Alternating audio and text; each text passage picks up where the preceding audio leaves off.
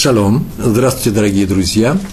Начинаем нашу э, очередную беседу, видеоурок из цикла «Еврейское поведение».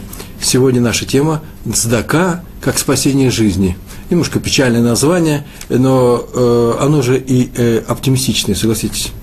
«Цдака тациль мимавет». Так это звучит на иврите. Только цдака и спасет от смерти. Мы опираемся сегодня на наш недельный раздел Торы в книге Шмот, 30 глава, 12 стих. Это э, э, Китиса, раздел Китиса. В этом стихе написано.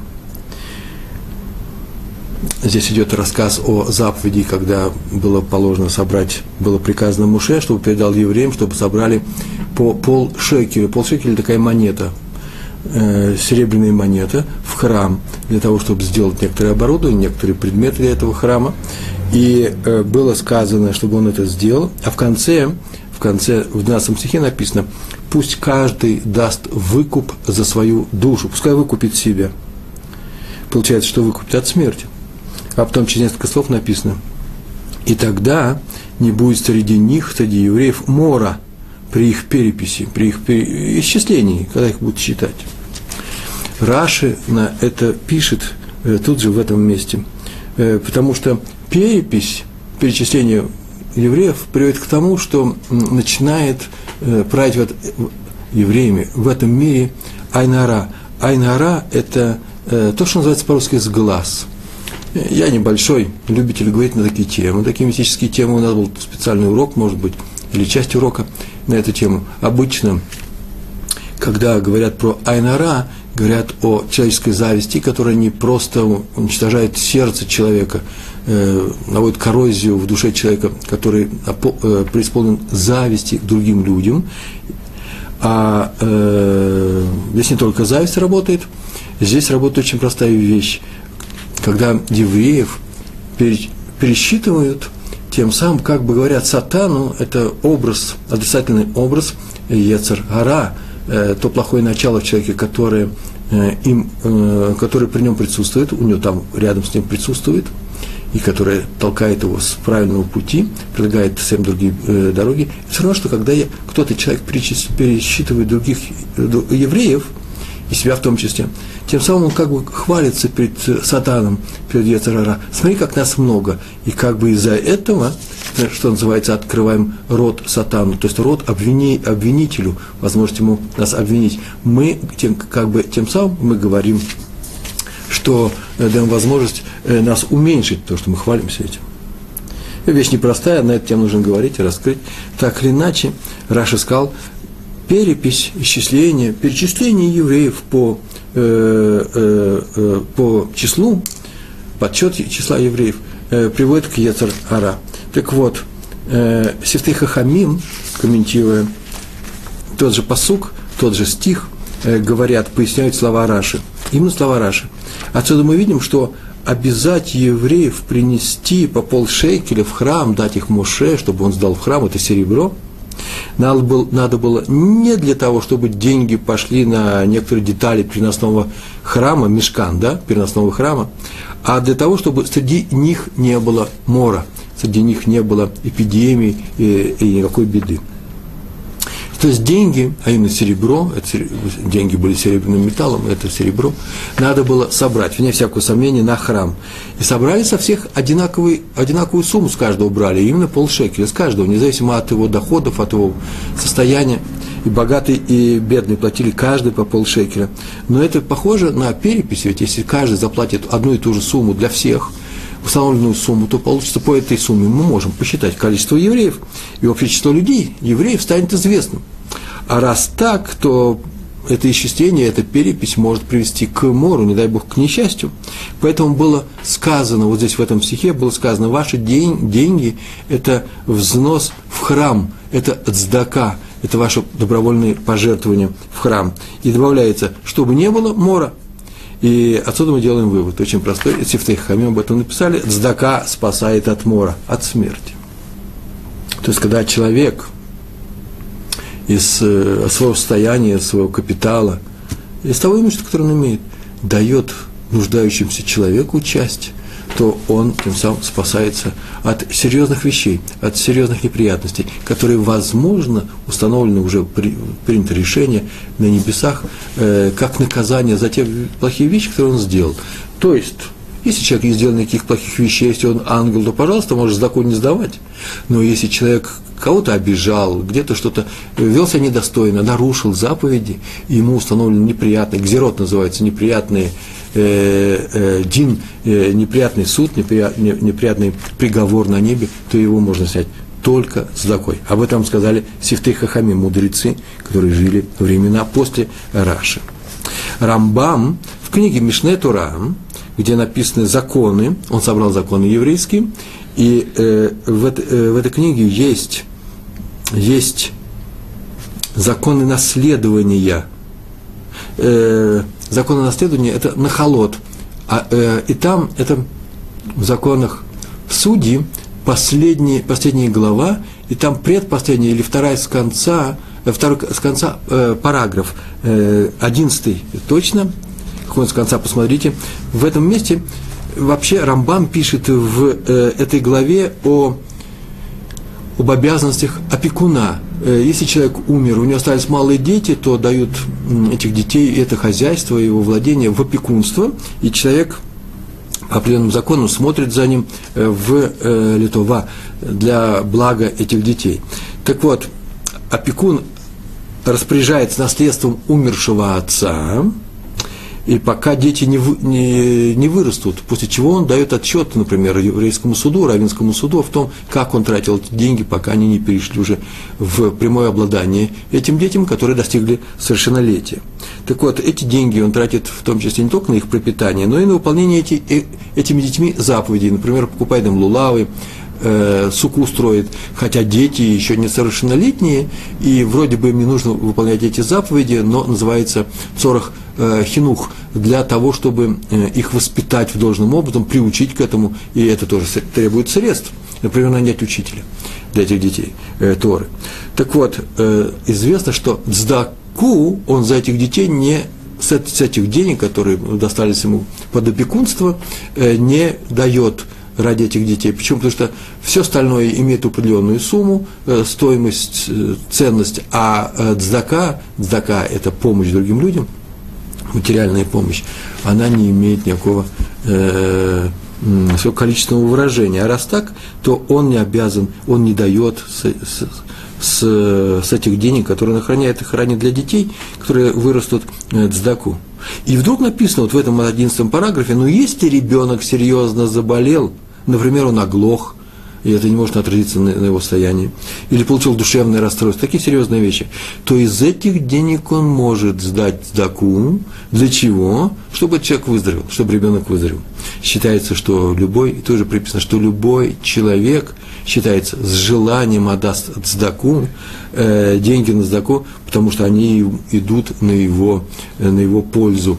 И поэтому мы можем сдать иногда сдаку, Э, э, за какого-то человека э, известно, что если он нормальный, если он еще еврей, если он соблюдает законы, то эти, он согласится с этим, скажет даже спасибо, что мы распределились так его деньгами. Конечно, во всем нужно меру, во всем нужно поступать согласно разуму, любя этого человека и так далее. Итак, Здака спасает от смерти. Я вам сейчас расскажу легенду, обычно рассказываю историю про мудрецов, а тут я расскажу свою любимую легенду, которую рассказываю в некоторых э, классах ученикам. Ну, раз в год я точно кому-нибудь рассказываю. А мне очень нравится, она такая э, драматургическая э, легенда Агада из Мидраш, Мидраш Танхума. Э, Мидраш Танхума на недельный раздел Эйзину. Там рассказывается о том, у одного человека, очень богатого человека, необычайно богатого человека, была дочь. Это было, это было в стародавние времена. Была дочь, и он решил ее выдать замуж. Э, сделали шдух, э, нашли кандидатуру, э, сыграли свадьбу, и так получилась печальная история, не про нас будет сказано. Жених, уже молодой муж, умер в день свадьбы. Прошло некоторое время, и он сделал второй шедух, и второй раз он выдал свою дочь замуж, и то же самое произошло и в день свадьбы умер муж. И тогда он решил, что раз у него э, дочь называется э, Ишак Котлонит, Ишак Атлонис, э, такое выражение из Талмуда, называется «жена-убийца». Она не виновата, так получается, вот такой мозаль, такая, такая судьба, так получается у нее. И это очень опасно, и поэтому, чтобы никому не доставлять никаких э, опасностей, никому неприятностей, не, не дай бог смерти, он решил ее больше замуж не удавать. Так прошло несколько лет, и женщина сидит одна, по еврейскому закону считается это, э, с точки зрения Торы, это считается большое несчастье, не быть, э, оставаться без мужа, без жены. Это страшное несчастье. И все переживали очень. У этого человека богатого было за границей, не в той стране, где он жил, а в другом месте, все это были евреи. Э, был двоюродный брат, жил, у которого было много сыновей, и однажды приехал э, от двоюродного брата из той страны, вот сюда, в эту страну приехал старший его сын и сказал, что он приехал свататься к своей троюродной сестре. Ему объяснили, этот богатый человек объяснил ему своему э, верному племяннику, что не стоит этого делать. Почему? Потому что два раза прошел, произошел такой случай, и третий раз э, это будет очень тяжело. Э, но если он приехал ради денег, то он видит, что молодой человек там настолько хороший, Тор он учит, и праведник большой, то он его, чтобы только э, успокоить, чтобы сделать ему хорошую вещь, может взять на себя обязательства и платить ему каждый месяц ту сумму, которую он платил бы своему зятю.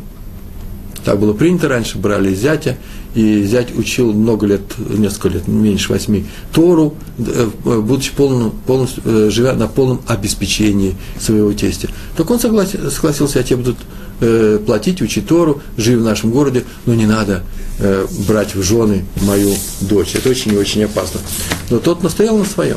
А именно он объяснил, что поскольку он знаком с своими, своей, своей родней, и она известна в родне Э, женщина, и все знают, что она полная праведница, необычайной праведности человек. Он хочет именно такую жену. Делать было нечего. С одной стороны, он не может запретить своей жене, э, своей дочери выходить замуж, а с другой стороны, очень заинтересован именно в том, чтобы как-то строить ее судьбу. Он собрал большой совет из раввинов этого города и начал с ними э, совещаться, и они то же самое сказали, что нет у тебя такой возможности запретить ей выходить замуж, но это, конечно, опасно, и поэтому нужен совет каких-то очень умных э, людей. И тут появился какой-то старик, которого никто не знал раньше, э, с благообразного, благообразного вида, с большой бородой, с мудрым и очень умным лицом. И он дал совет. Э, надо сделать следующим образом. Конечно же, надо сыграть свадьбу. Молодые люди подходят друг к другу, поверьте мне, сказал он спокойным голосом. Но когда вы будете играть свадьбу, знайте, что придет к вам один очень такой страшный человек, в смысле ужасно нищий, ужасно несчастный и пугающий. Так вот, когда он войдет в зал, ты, как он обратился к жениху, который был претендентом на супружество, сказал, ты подойдешь к нему и пригласишь его со всем уважением к себе за, за свой стол, посадишь справа от себя, как одного из крупнейших раввинов, и будешь за ним ухаживать. И ты увидишь, это закончится, это, это спасет всех вас, и все будет хорошо. Мы же понимаем, что в этой, в этой легенде, эта легенда рассказывается ни о ком другом, иначе как Малахамавес, Малах Амавет, об ангеле смерти. Так они сделали. Э, остановить молодого человека было нельзя. Он сказал, что не может быть такого, чтобы э, мы, люди, которые задумали праведное дело, жениться, в оставу Всевышнего, сделать еврейский дом, ради детей, чтобы мы были наказаны смертью, это не может быть. И поэтому положим все Всевышнего, читали специальные молитвы, Гилем, положились на Всевышнего и устроили эту свадьбу. Но было маленькое напряжение, и все ждали, когда придет тот, о ком сказал Ильяу Анови, э, пророк Ильяу.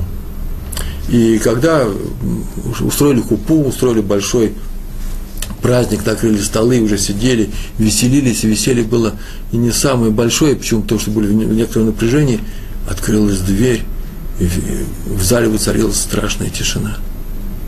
И в проем, дверью вошел человек страшного вида. И все испугались. И он посмотрел на каждого, он обвел своим взглядом всех-всех здесь сидящих, и холод вошел в этот зал. Вошел Малахамавес, ангел смерти. И на каждом наставил свой, свой взгляд и двигал его дальше. Тем самым человек радовался, что не его сейчас, не сейчас, не его будут собирать. И когда он увидел жениха, уже молодого мужа, оставил свой взгляд. И подбежал в это время этот молодой муж к нему и сказал, пожалуйста, проходите. И провел его через весь зал, посадил рядом с собой, и сидели люди и смотрели, что он будет делать. Он ему дал одну тарелку, вторую, давал ему еду. Этот человек странный человек. Кто догадался, что это Малахамавс, кто не догадался. Смотрел на эту еду, первый раз ему предлагают эту еду, он с удивлением посмотрел нам на все это, взял вилку, посмотрел, что это едят. Ему говорят, ешьте, ешьте, и пойте песни. И все начали петь песни, потом видят, что никто не умирает. И свадьба так и пошла. Но в присутствии ангела смерти свадьба, конечно, странно очень идет. идет. И кончилась свадьба, все прошло. И все вышли, и все вышли потихонечку.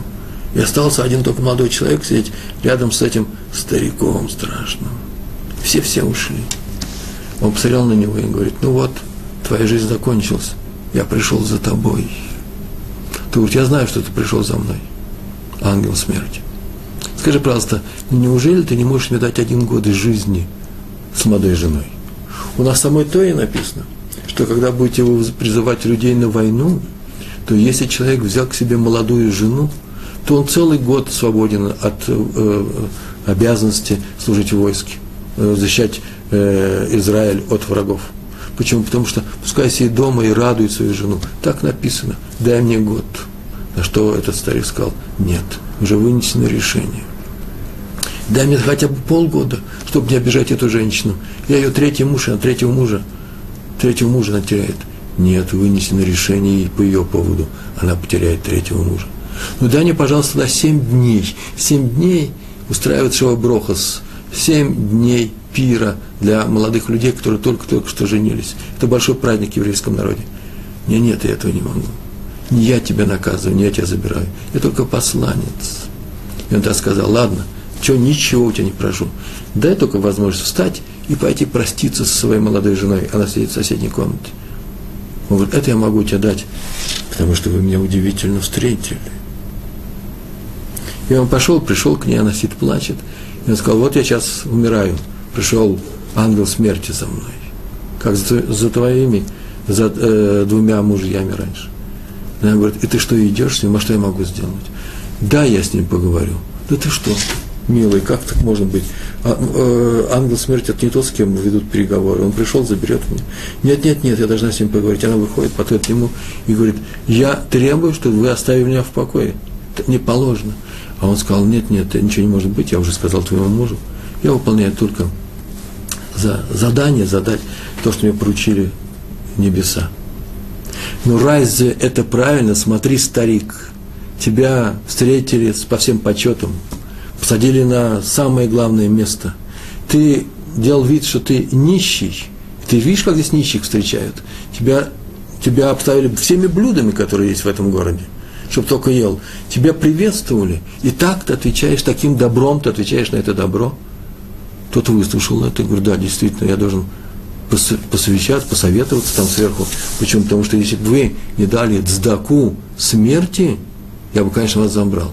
Но сейчас придется, это уже мои слова я добавляю в эту историю, сейчас придется масса берешит, все устройство этого мира, которое был затеян и задуман в те шесть дней творения, менять. Почему? Потому что полагается полагалась смерть твоему мужу, я пойду посоветуюсь. И он исчез, тут же появился и сказал, да, из-за того, что вы дали цдаку, твой муж остается с тобой. Почему? И он сказал это правило. Цдака спасает от смерти.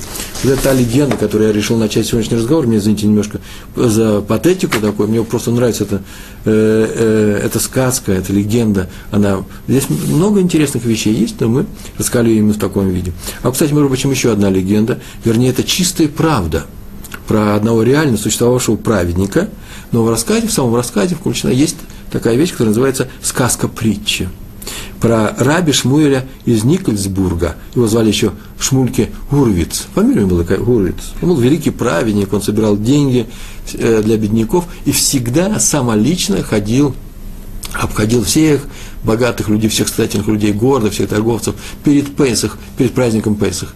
Э, собирал деньги бедным, чтобы у них тоже была маца и четыре бокала вина. И пришел он к одному богачу, к одному очень богатому человеку, и тот его угостил, встретил его с, с почетом, посадился за стол, но те большие деньги, которые он каждый год перед Песхом давал Шмульке и Гурвицу, э, он в этот раз, так он сказал, не может дать. Почему? Потому что э, так получилось, что он много в этом году потерял. Наверное, тоже был мировой кризис, и э, деньги были по, по, потеряны, и он заплатит только небольшую сумму. На что Шмульки ответил ему, Рав, э, Раби Шмуэль сказал, что он не возьмет меньше, чем того, что брал всегда. Это называется по-еврейски хазака, хазока. Раз даешь, так не уменьшай. Это святость, не уменьшай в святости своей. Что давал, то давай дальше. Он говорит, я не могу сейчас. И услышал это Шмулькин. Он услышал, что он не говорит, я, у меня нет. Он сказал, я не могу, тяжело мне дать, сейчас у меня тяжелые дни. Я тебя ничего не возьму. Ну, возьми у меня треть. Не возьму. И встал и начал уходить. Он говорит, возьми я половину. Тут дверя говорит, нет, нет, ничего я не возьму. Я наберу сумму, у других людей возьму, а у тебя не буду брать ничего.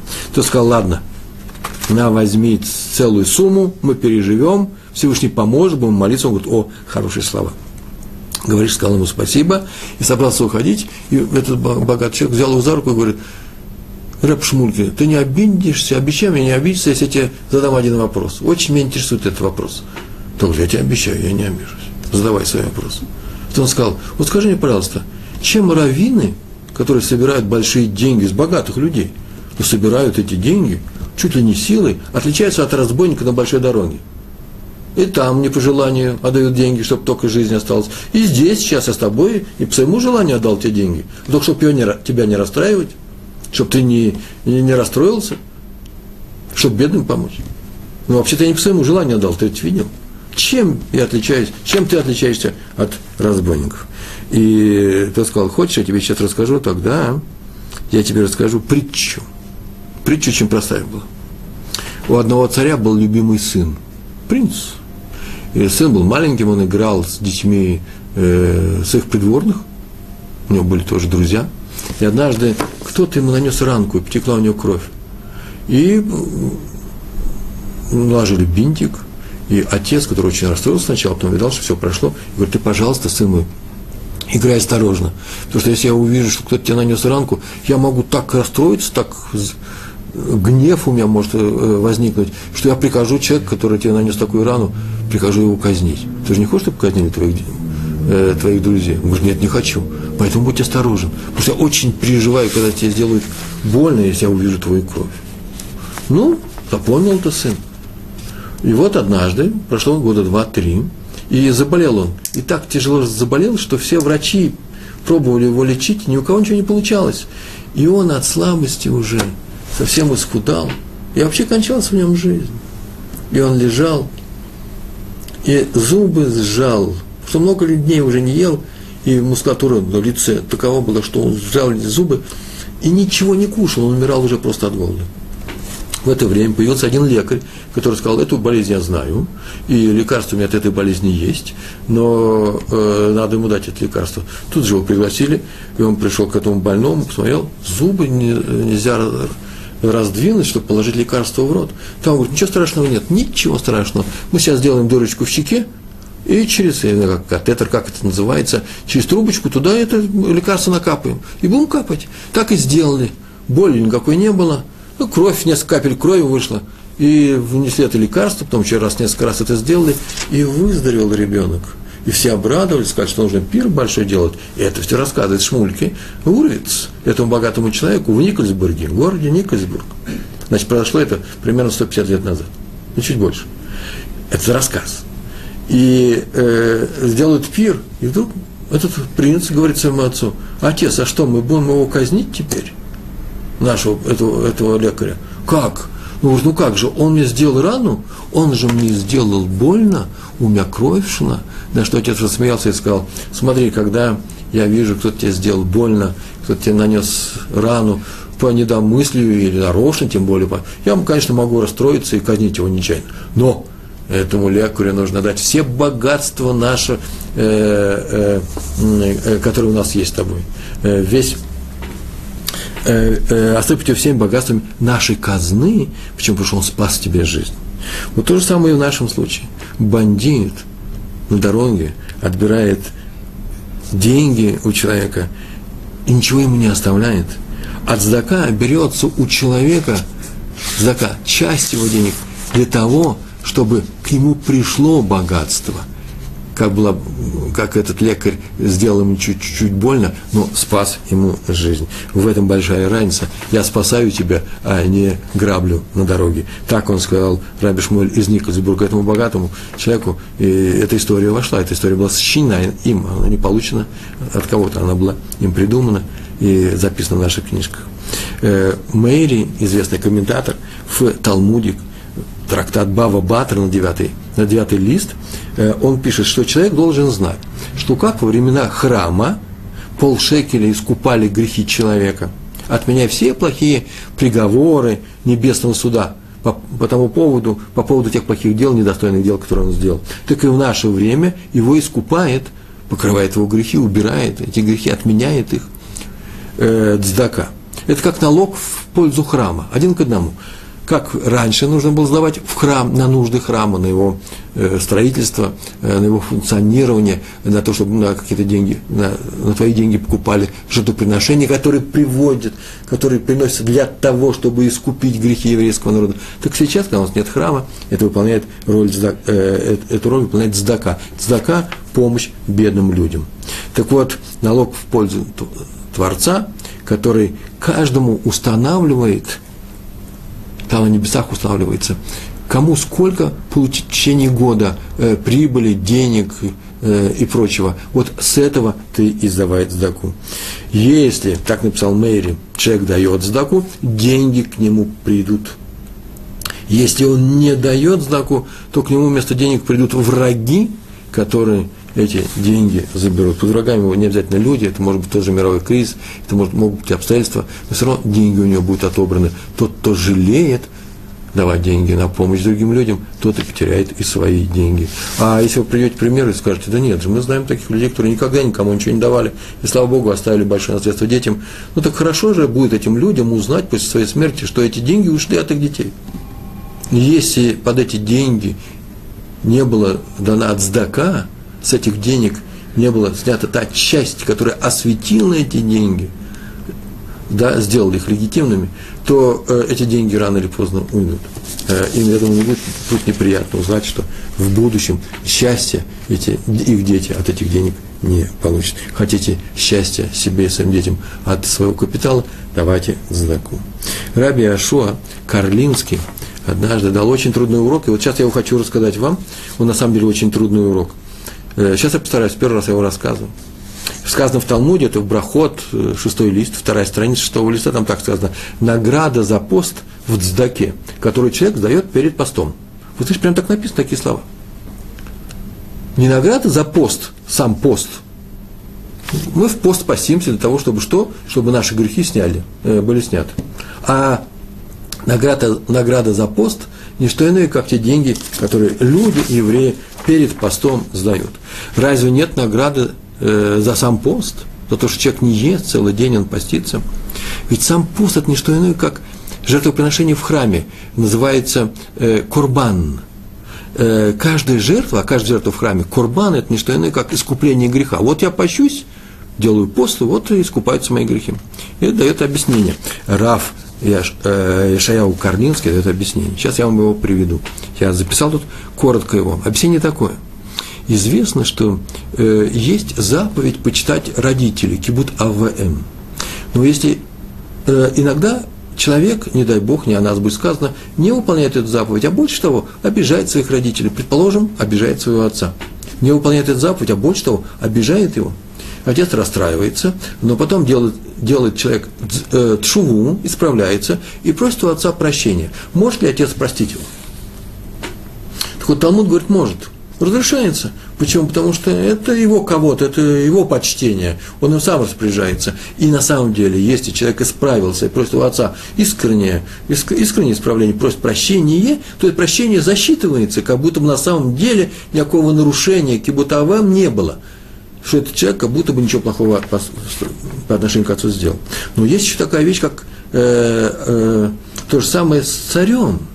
Если кто-то оскорбляет царя, поносит его, тем самым оскорбляет его, хотя есть у нас заповедь почитать наших царей, которые идут из рода Давида, кстати, да, и Маших придет, наш спаситель из рода, из дома Давида, царя Давида.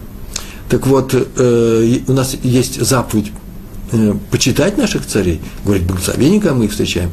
И если кто-то не, не выполняет эту заповедь, больше того, поносит царя, царь, а если царь его простит, скажет, я своим царским величием прощаю своего поданного, он исправился.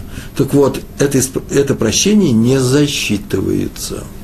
Так написано э, в наших книгах. Если вы обратите внимание, можете перечитать биографию царя Давида, э, к миру будь упомянуто его имя, то в конце жизни он никого не казнил, а в конце жизни он сказал, что с такими людьми э, придется тебе э, справиться самому. Так он передал наследство своему сыну, э, царю Шломо, Шломо Амелах. И он знал, что он может простить, но прощение не будет засчитываться, этих людей нужно наказать, они покусились на царское достоинство. Царь не может простить тех, кто его обижает, оскорбляет. А отец может. Запомнили это, да? Продолжаем наш урок, урок э, Раби Карлинского. Так вот, теперь возникает вопрос, Всевышний по отношению к тому, он отец или царь? Что это означает? Какая разница? А вот что это означает. Потому что если он отец, то мы, например, нарушая его заповеди, потом делаем тшуву, и он нас прощает, то он может нас простить. И все плохие дела с нас снимаются. А если царь, то не может. Вот возьмем сейчас пример, пример из Талмуда, Бава Батра написано, в, э, э, про царя и про прощение про царя, э, про пост было написано в Брахот, а в Бава Батра на 10 листе написано следующее.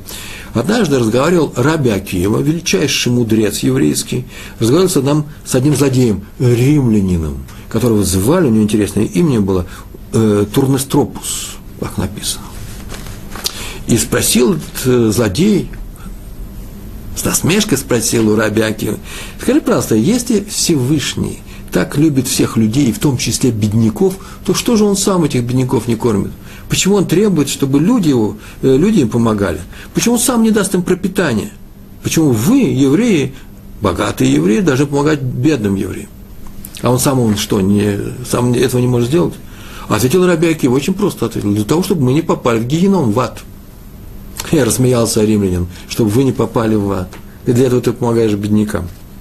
Это похоже на следующую историю. И он рассказал следующую историю. Один царь посадил своего придворного в тюрьму и сказал, что я его накажу. Я его не буду, запрещается его кормить и поить. А кто это будет делать, накормит или напоит, тому будет очень плохо. Пускай сидит в тюрьме, голодает.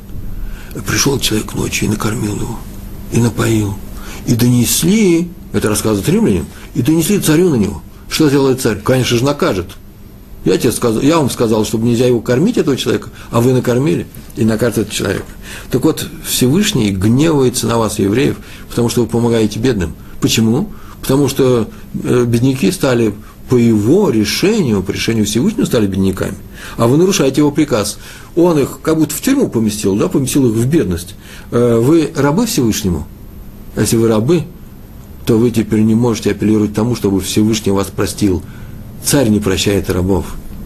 Царь не прощает. А про вас сказано, потому что евреи – мои рабы. Так написано в Торе. Раби Акива сказал. Интересную историю ты мне рассказал. Давайте я немножко поменяю эту историю. Она звучит немножко по-другому. Один царь разгневался не на придворного, а на своего сына. И сказал, заключите его в тюрьму, и не кормите его, и не поите. Пришел ночью один человек и накормил его, и напоил что царь не обрадуется, не наградит этого человека. Вот так же и мы. Вот так же и мы. Потому что ему сказано, вы дети Всевышнего своего Бога. Он нас награждает за то, что мы помогаем тем бедным, которые попали в эту ситуацию. Отсюда видим, это пишет Раф Карлинский, что если мы дети Всевышнего, то Здака нам помогает. если мы его рабы, Здака нам не помогает. Как это работает? Очень просто. Заслуга поста зависит от здаки, который дал человек перед постом. Вы слышите? И если человек дал перед постом деньги, тем самым он, медак и нагитмеда, мера за меру, тем самым он верит в то, что помогая нищему, он помогает человеку, которого любит Всевышний, как царь нашему рассказе своему сыну. И поэтому я ему помогу, я его накормлю, и мне будет хорошо. То есть я отношусь к своему, Всевышнему как к нашему, как, как, э, э, как к своему отцу. Отец царь, он уже был чей отец, хочет, чтобы его сыну делали хорошо. Я помогаю своему отцу. И все евреи, э, сыновья Всевышнего. И он может нас простить, своих детей, за те нарушения в его адрес, которые мы сделали раньше. Но если считать, что если я считаю нищего рабом Всевышнего, а поэтому он пускай э, страдает за те дела, которые он недостойный сделал поступки, то тогда и я его раб. И тогда Всевышний не простит своих рабов за нарушение его адрес. А отсюда следует, что даже пост не помогает нам во всех наших делах, каких мы не сделали. Мы можем исправиться, захотеть справиться, сделать полную тшу, можем поститься, можем молиться, но если мы не помогали другим бедным перед постом, если мы не помогаем другим людям, ничто нас не спасет, ни пост, ни молитва, ни наша тшува. Так дал такой урок, нелегкий урок, Раф Иошуа Карлинский. Мы относимся к нашему Всевышнему именно как к отцу, а мы его дети. Сегодня целый день Талмуда я вижу, и у нас еще есть одна история. История очень простая из Иерусалимского Талмуда, трактат Шаббат, Иерусалимский э, Талмуд, поэтому там не будет листа, это будет глава шестая, шестой, шест, шестой номер, шестой, э, девятый параграф. Два ученика у Раби Ханины пошли в лес за дровами. Они пошли в лес за дровами, посмотрел их, увидел их один астролог, человек, который умеет читать будущее, предположим, это Талмуд, предположим, что это был честный астролог, знал он будущее. Мы уже говорим, между прочим, о том, что такое э, прогнозирование будущего, пророчества по-еврейски. А сейчас только используем. Он них и говорит, эти двое не вернутся, там в лесу и умрут. Два ученика Раби Ханины, два праведника.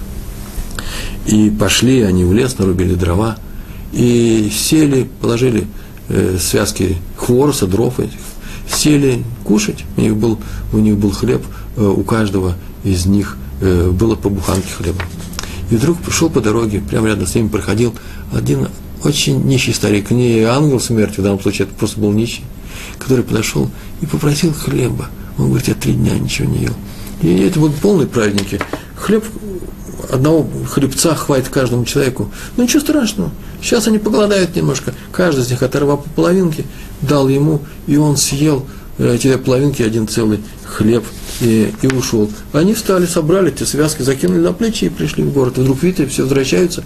И ученики этого астролога, начинающие в школе, в школе начинающего астролога, говорят, э, смотри, профессор, вот они возвращаются, вот здесь что-то нечисто. Ну-ка, давайте-ка узнаем, в чем дело. Так в Талмуде написано. Проверили, посмотрели, какой хворост, какие дрова они принесли, и нашли там страшную змею, которая должна была выползти и укусить каждого из них, они должны были умереть, но она была приперта досками и ничего не могла сделать, она не шелохнулась там. И когда он спросил, что же они сделали, и когда выяснилось, что они дали, так написано в Талмуде, э, одну буханку из двух половинок, да, хлеба этому нищему, и он сказал, смотрите, надо же, Известно было такое пророчество, они должны были умереть, и они откупились от смерти, каждый по пол буханки хлеба. Такова сила цдаки. И еще сказано, очень непростая вещь, праведники любят свои деньги больше, чем свое тело, но не свою душу. Праведники любят свои деньги, свое имущество больше, чем свое тело. Очень странная вещь, но она настолько простая и э, короткая. Почему? Потому что свое имущество они, э, деньги любят из-за того, что они их могут дать как дздаку.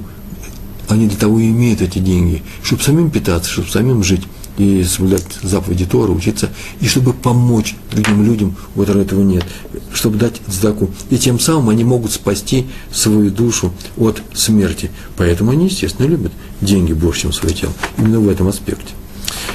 Ешева Мир, как известно, из, из Литвы через всю Россию переехала в самом-самом начале, перед, может быть, даже наступлением Второй мировой войны, через весь, всю Россию, э, на восток, и войну провела в Шанхае.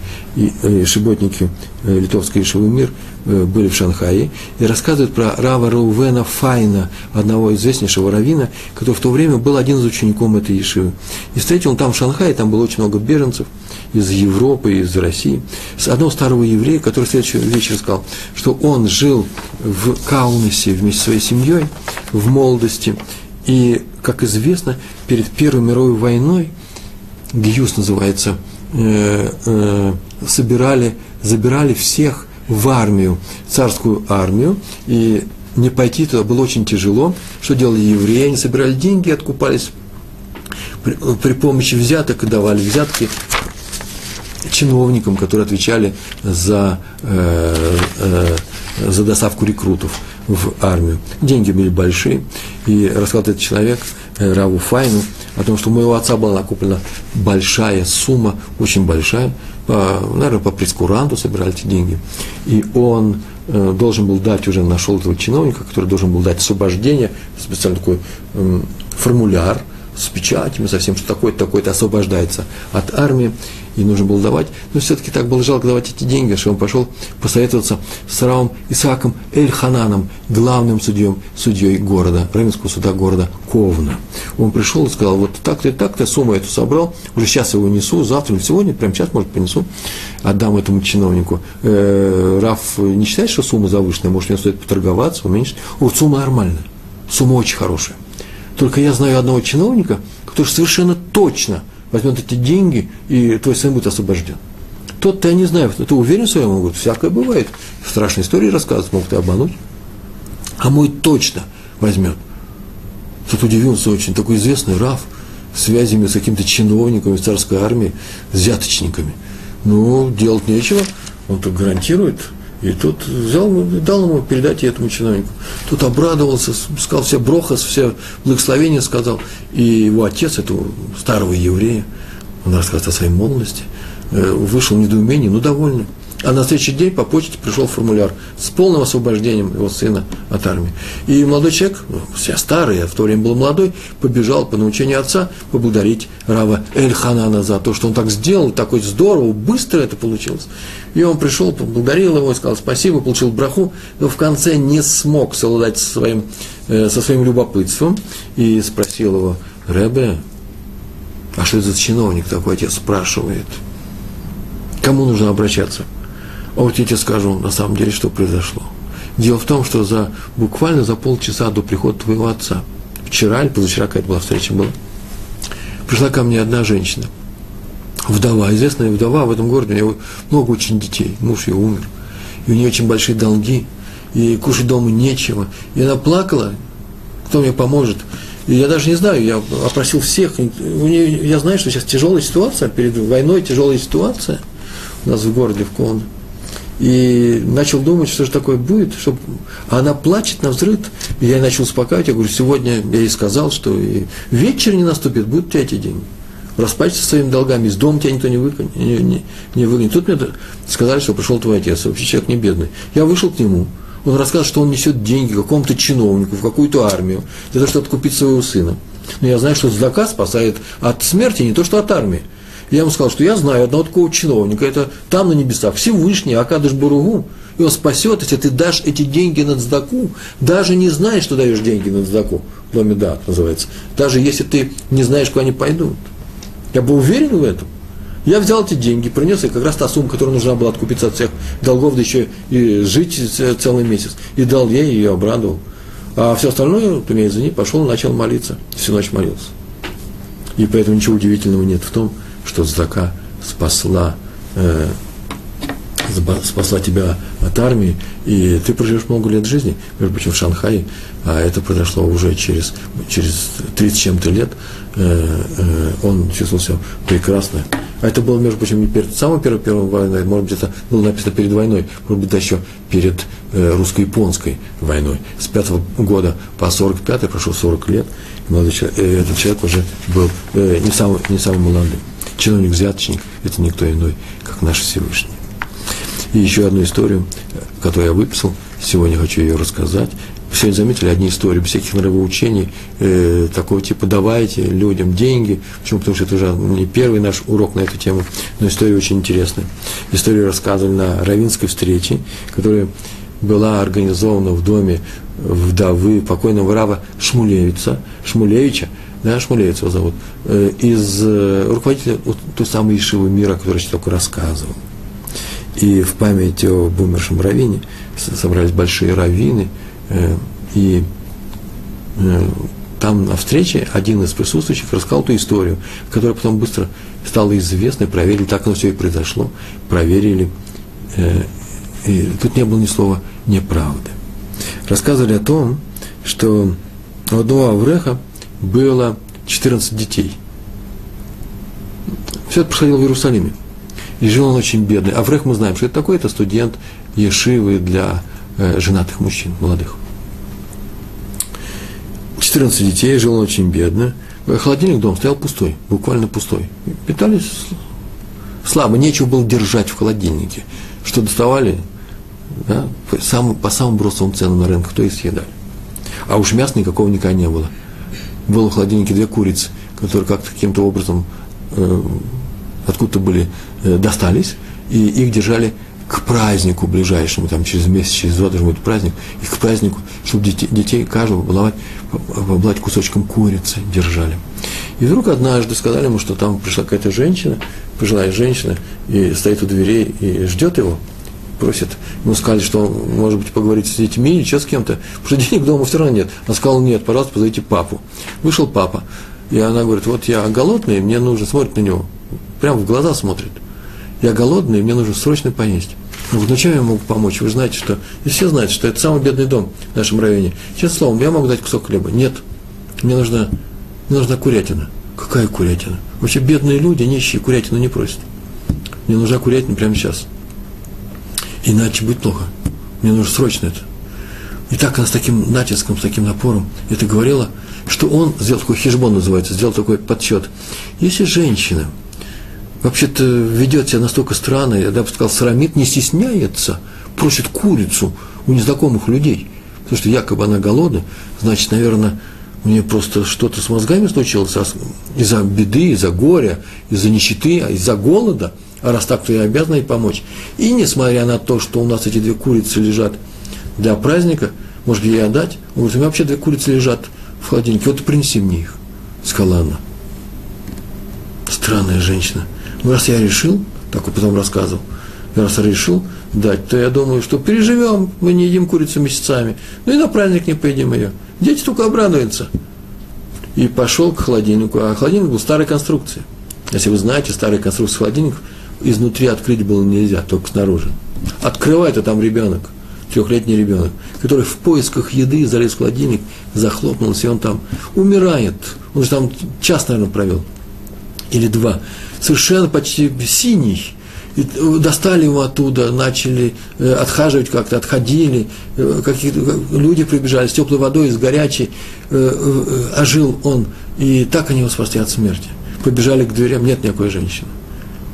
То есть получается, что его желание дать цдаку женщине, которая ведет себя очень странно, он ее не знает – если бы еще и знал бы, вообще ниоткуда, чистейшая дзака, помочь человеку, который просит э, именно курицы, и он решил ее дать, эта дзака спасла от смерти его ребенка. Эта история, вообще-то, похожа на какую-то сочиненную сказку, но она была рассказана на Равинском собрании, и проверили, так оно и было, и эта история приведена в газетах. Э, много подробностей, все подробности я убрал для того, чтобы она не звучала неправдоподобно.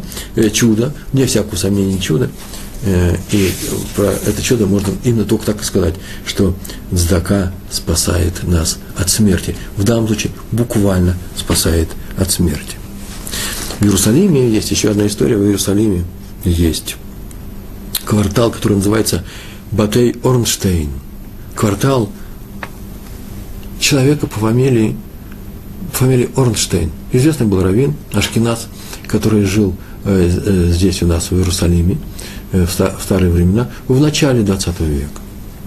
Про него рассказывают, у него случилась такая история. Однажды пришла такая история – Э, Орнштейн, этот господин Орнштейн, был очень богатый человек, э, очень состоятельный. И самое интересное, он был очень праведный человек, соблюдал Тору, понятно, там других и не было в Иерусалиме тогда. Всегда помогал всем бедным.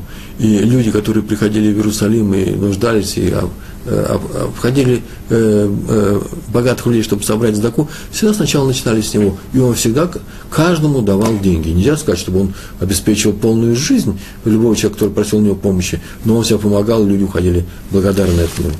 И однажды к нему пришел человек и плакал, буквально плакал, сказал, что вот сейчас подошло время жениться, выходить замуж его дочери.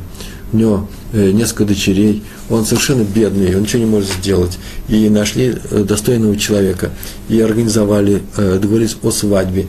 И так получилось, что приболела его жена. И все те маленькие деньги, которые у них были, ушли на врачей, медицина была платная. И теперь у нас вообще ничего не осталось. А ведь мы договорились о том, чтобы он на равных условиях, такое условие, что на равных началах вместе будем участвовать в устройстве этой свадьбы. И теперь мы э, отказываемся, а те люди тоже не богатые. И как бы у нас ничего не... Не дай Бог э, откажут нам в этой свадьбе, и женщина, э, моя, дочка останется без жениха. И слава не будет, пойдет плохая. Договорились о свадьбе, ничего не получилось. Так он плакал, я тут увеличиваю эти слова, он на самом деле плакал долго. А выслушал его господин Орнштейн, имя его, я не знаю, так не, не было написано. И он сказал, да ты не расстраивайся, я тебе помогу. Э, богатую свадьбу не сделаю, но свадьбу с оркестром обязательно. Э, в таком-то зале, э, там, где организуются свадьбы, я знаю, там я тоже знаю. Мы сделаем тебе очень достойную, не нищую свадьбу, хорошая будет свадьба. И даже с оркестром. Так они сделали, но только ты, пожалуйста, с одним условием, я тебя прошу, знаю, у меня условие одно. Каждый раз, когда я участвую в такого рода мероприятиях, свадьбах, я прошу, чтобы меня пригласили на эту свадьбу. О, конечно, обратно, этот человек обязательно пригласим. О чем разговаривать? Разве условия? Они даже если бы не было этого условия, все равно пригласили бы. И так они сделали, он получил деньги, и готовились к свадьбе, и сделали, начали делать свадьбу, и собрали всех, и вот же хупа стоит, и вдруг вспомнил этот э, человек, что Орнштейн-то он не пригласил. Вернее, пригласить-то он его пригласил, но поручил своей жене послать человека и пригласить его. Жена в, хлоп, в хлопотах забыла об этом. Она поручила кому-то, старшей дочери, там, старшему сыну или еще кому-то. Почему-то друг на друга понади, по, каждый понадеялся друг, э, друг на друга и не пригласили его. Какой ужас! Тот человек, который оплатил всю нашу свадьбу, он сейчас здесь с нами не будет присутствовать. Это обида жуткая. Встал человек и сказал, послушайте, прежде чем ввести молодых под хупу, Тут нужно пройти два квартала. Вы знаете, что все это сделано на деньги Орнштейна? Пойдем к нему все вместе, идем, всем кагалам, всем, всей нашей общины, и приведем его сюда. Он увидит, что какое-то такое небывалое, так еще не приглашали в Иерусалим, небывалое приглашение. Так они и сделали. И они пошли, оркестр играет, молодежь идет, молодые люди идут. Балахин несут, чтобы поставить прямо перед э, домом Орнштейна э, хупу и сделать эту свадьбу. Подходит странная вещь, двери открыты, дом не бедный, двери открыты, тишина, заходит туда, смотрит, все разбросано, все побито, валяется на полу, Орнштейн связанный, с кляпом во рту, рядом лежит его жена, э, все они в синяках, все раз, э, разломано, э, на столе огромные деньги валяются, драгоценности. Что случилось? Выяснилось, что просто буквально час назад пришли арабы, бандиты и грабители из соседнего Смея-Шарим района залезли сюда, наверное, по наводке, знали, что есть богатый человек, э, связали, забрали из сейфа все деньги и начали пытать их, требуя, чтобы они сказали, где еще деньги припрятаны. И э, он дал им все, что вообще можно быть. Они сказали, что они сейчас его убьют, если он не даст еще денег. И в это время вдруг раздаются звуки свадебных, э, свадебной музыки. Идет оркестр, подходит сюда, идут огромная толпа евреев, приближается к их дому. Арабы увидали, что по этому переулку может прийти только в этот дом. Убежали через окно в другую сторону, в свой арабский район. Арабы были грабителями, как и положено среди арабов, этих арабов, которые были в то время. Не знаю. Про этих нынешних ничего не знаю, эта история у меня не про них. А те были отчаянные э, головорезы, и, наверное, они уже где-нибудь кончили нехорошо. Так или иначе пришли евреи, те испугались и убежали.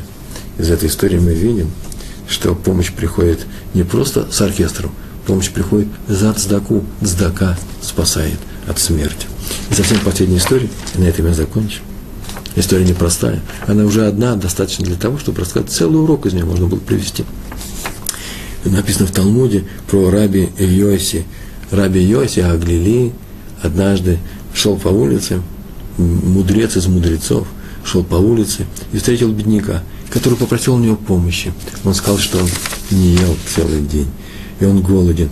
И он удовлетворился одним, э, одним хлебцом, кикар э, лехом называется, э, одной буханки хлеба. Раби сказал, что у него на хлебец денег не хватит. Посмотрел в карманах, у него он говорит, у меня только половина монеты. Помните, как полшекеля был, да? На монете, которая написана половина. Половина монеты. Полной монеты. А он говорит, бедняк, и у меня пол монеты, хлеба мне не хватало, а вот на, на целый я куплю хлеба. Дал ему Раби Йоси э, это, эти полмонет, тот пошел, купил хлеб и съел, и ушел. Это Раби Йоси рассказывает эту историю. И пришел, и пришел он домой, пришел он домой. Долго думал на эту историю, это мои слова. В Талмуде написано, долго не думал, не думал, или не думал. Главное, что он заснул и видал во сне, сон у него был. И он рассказал своим ученикам об этом сне. Он видел во сне, что как будто бы он идет, это такой странный сон был, что он не сидит, не учится, а идет вдоль моря – крупнейший раввин, мститель, идет вдоль моря без книжки. И море вокруг него, вокруг него он идет по откосу, море под ним, а он идет по э, очень крутому склону, по дороге. И боится оступиться. И вдруг закачался, чего боялся, то и случилось прямо во сне, и он упал в эту воду. И вот он тонет, захлебывается, чувствует, что смерть подошла поверху его души, так там написано было, и что он сейчас тонет. И вдруг он видит, стоит на берегу, на том месте, откуда он сейчас упал, стоит его друг, Раби Шимон бен Юхай, известнейший каббалист, крупнейший человек, все его знают. Все его знают под именем Раби Шимон Бар Юхай. Но поскольку история записана в Талмуде, в Медрашах, все будет Бен Юхай. Так он называется в доме Ешивы, в Ешиве называется Бен Юхай, а на улице Бар Юхай. Это разговорное. И стоит э, Бен Юхай, и Раби Йосиф говорит, тяну я к нему руку, и не могу дотянуться, а то стоит и смотрит на меня. Протягиваю к нему руку, спаси меня, дай руку, и не могу до него дотянуться. Потом я перевел взгляд, смотрю, теперь уже не, не, не Раби Шимон Бен Юхай стоит, а тот вчерашний, сегодняшний, тот бедняк, которому я дал пол монеты. Стоит он, смотрит на меня, и я ему протягиваю руку, и он мне протягивает руку и наши руки встретились, и он меня достал из воды, и тем самым спасся. Кто его спас? Не мудрец, не каббалист. Кто его спас? Не каббала, не какие э, скрытые тайные учения Торы, не проникновение в тайну Торы. Его спасло самое простое дело. Проще его и быть не может. Взаимовыручка, взаимопомощь между людьми – есть такая вещь установленная, как обязанность помогать друг другу. Всевышний сказал, я люблю людей, я люблю вас. Знать, что я люблю вас. Я еврей, вы мой избранный народ, я ваш отец. Это отдельная тема. Отец ли он всем остальным? Конечно же, отец. Любит ли он остальных? Конечно же, любит. Но евреям поручено, это заповедано, давать цдаку. Я люблю вас и хочу, чтобы вы любили друг друга чтобы каждого я, я чтобы каждый любил других так, как я этого каждого люблю. И тогда помогайте друг другу, и я вам буду помогать.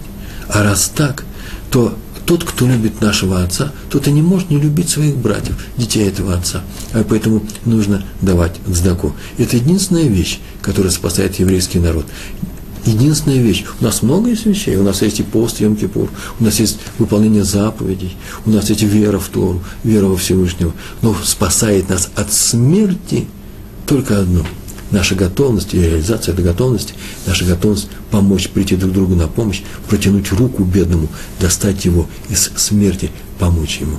Только тогда мы будем спасены, как весь народ. Это единственное, что мы учим сегодня. Я вас поздравляю с праздником Пурим. Сегодня в Иерусалиме идет Пурим. Великий праздник, когда мы были спасены от смерти. Чем? Тем, что мы помогаем друг другу. Поэтому несколько заповедей этого праздника и заключается в том, что мы обязаны помогать друг другу, давать съедобные вещи, спасать от голода. Но это символически, потому что, слава Богу, мы уже не голодаем, давать деньги, спать, спасать от смерти, и Всевышний даст нам и еду, и спасение от смерти, э, и э, спасет весь наш народ. Чего я вам всем и желаю. Большое спасибо, всего хорошего. Шалом, шалом.